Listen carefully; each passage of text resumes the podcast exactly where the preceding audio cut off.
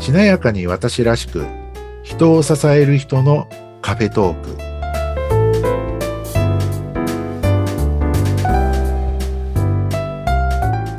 こんにちは西川学ですこんにちは、内谷沢子です。内谷さん今日もよろしくお願いしますよろしくお願いします。さて、西川さん、今日はどんなお話でしょうか今までちょっと取り上げたことのないようなテーマなんですけどもはい。クレームについてクレーム。はいおークライアント相談者のクレームにもはい。適切に対応できるにははいど。うしたらみたいなことでお話ししてみようと思いますおー、それまた興味深いお話ですね。そうですか。あの、はい。まあね、あの、あんまりこう、例えばコーチ、研修講師、カリコンさん、セラピストさんが、ご自身がこう、クレームをいただくケースっていうのは、まあ、あまりないかもしれないんですが、はい。でも、お絶対ないっていうわけではなくて、はいで、意外にあるのがですね、あの、講師とか研修講師とか、キャリーコンさん、セラピストさんは、例えば、あの、クライアントさんとか相談者が、誰かのことをこう、不満を言うとか、はい。誰かのことについてこう文句とか不満とかいろんなことを言ってる。その悩みとか怒りの話を聞くっていうのは、まあ得意というか、はい。一生懸命やりたいっていう人は多いんですが、ことその不満とかクレームが自分に向いたときに、うんえー適切な対処ができなくて、えーかえって大大きくトラブルになっちゃおー。う。揉めちゃうみたいなことは、よくある共通点だったりするんですね。はい。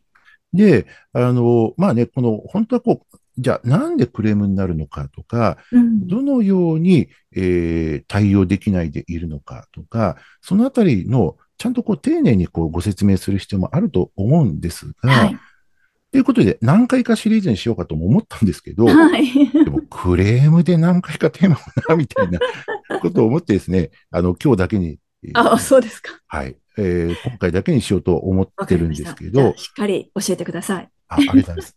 ね、なんかもしご希望があれば、なんかね、プロのそういう講師とか講師向けに、なんか講座やってもいいかななんていうことは思ってるんですけどあー、なるほどねどう対処するかの基本イメージだけ、えー本当にかいつまんでなんですけど、はい。ご紹介しようかなと。お願いします。まあね、基本的にコーチとか講師、えーキャリコンさん、セラピストさんって、傾聴はい。積極的傾聴とか傾聴って言われますけど、その傾聴があー得意でよくご存知のはずうーなので、まあそれを活用するのが前提ですけどね。うん。はい、あの、まあ実は傾傾聴って言っても種類があるので、はいその種類の使い分けなんかが大事だったりするんですが、はいまあそのあたりの話はまた今今度、次の機会にと思ってるんですけども、はいあの、最初にこう二つのポイントがあって、はい。えー一つがですね、クレーム対応の初段階で、まず目指す状態がありますと。はい。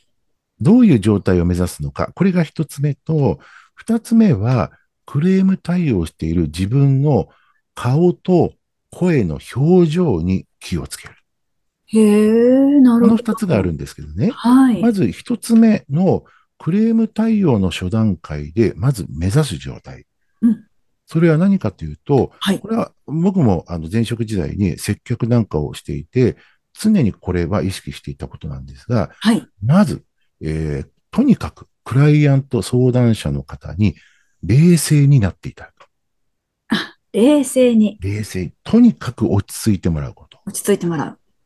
まず、あの、これ、クレームとかの最初は、うわーってこう、来るケースだったりとか、うわーってこう言われることも多いと思うんですけども、うんはい。まずはとにかく聞く。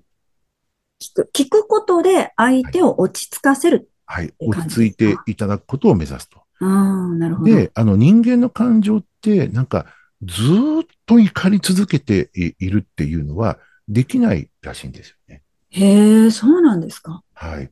どっかでこう落ち着くところがあって、はい。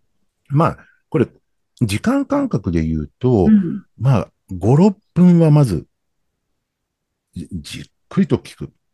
おーはい結構長いですけどでね。長い言い方だと、まあ、10分ぐらい続くこともあるんですがあ あ、まあ、なる目安として5分から10分は、えっと、とにかくクレームをおっしゃってる相談者とかクライアントさんの言いたいことをまずしっかりと聞くこと。うん、うん、うん、うん。はい。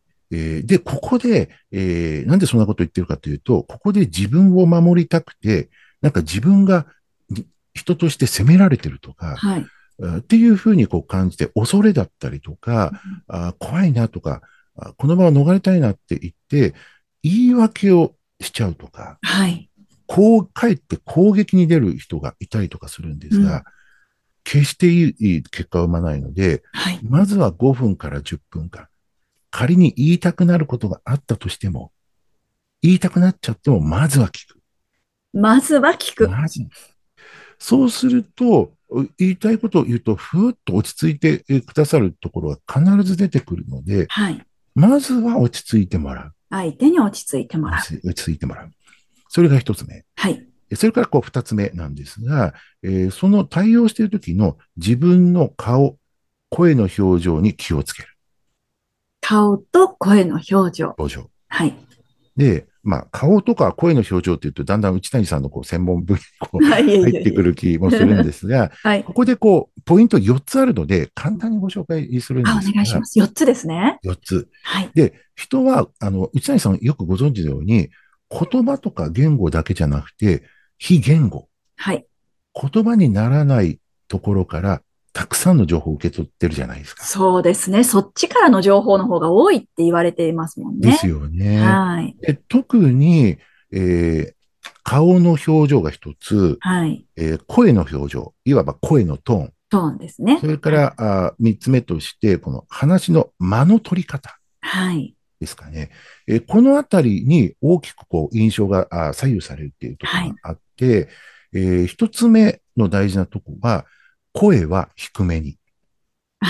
声は低めに。なんかあの、はい興奮するとついつい声って高くなっちゃいますもんね。そうそう高くなっちゃうんですよね。はい。で、これは接客業でもよく教えていたというか伝えていたことなんですが、これ電話でも、お実際のこう接客対応でも、お声は低め、クレームに応対するときなんか特に声は低め。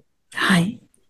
高い声で、あの、なんかこう対応されると、あの、クレームをおっしゃってる方がかえってイラつくとかっうんていうケースが多いので、はい声が日頃から高めの人であっても低め。低めですね。はい。はい。それから二つ目が、間を取る。間を取る。はい。間を取りながら、どちらかというとこちらの対応するペースは、ゆっくりめの方がいいですね。ああ、あの、興奮すると早口になりま早す口よになっね。ちゃう。こっちもね。で、よくね、あの、NLP とか、こう、なんかこう、心理的な、こう、コミュニケーションのスキルで、ペーシングとか言って、はい。相手の人のスピードにこちらも同調させていきましょう。ん相手の人が早かったらこっちも早く。はい。相手の人がゆっくりだったらこっちもゆっくりみたいなあことをが言われますけど、はい。それの目的は、まあ、いわば信頼関係を築くというか、ラポールを築くとかはい、ということが目的だったと思うんですけども、はい。例えば、早口でこう、まくし立ててる、こう、クレームをおっしゃってる方に、そういうこう、ペーシングとかって日頃からスキルで、あの、使ってますっていう方が、クレーム対応で、ペーシングしてるのをこう、何例か見たことあるんですけど、早口の人に、早口のクレーム対応で返すみたいな。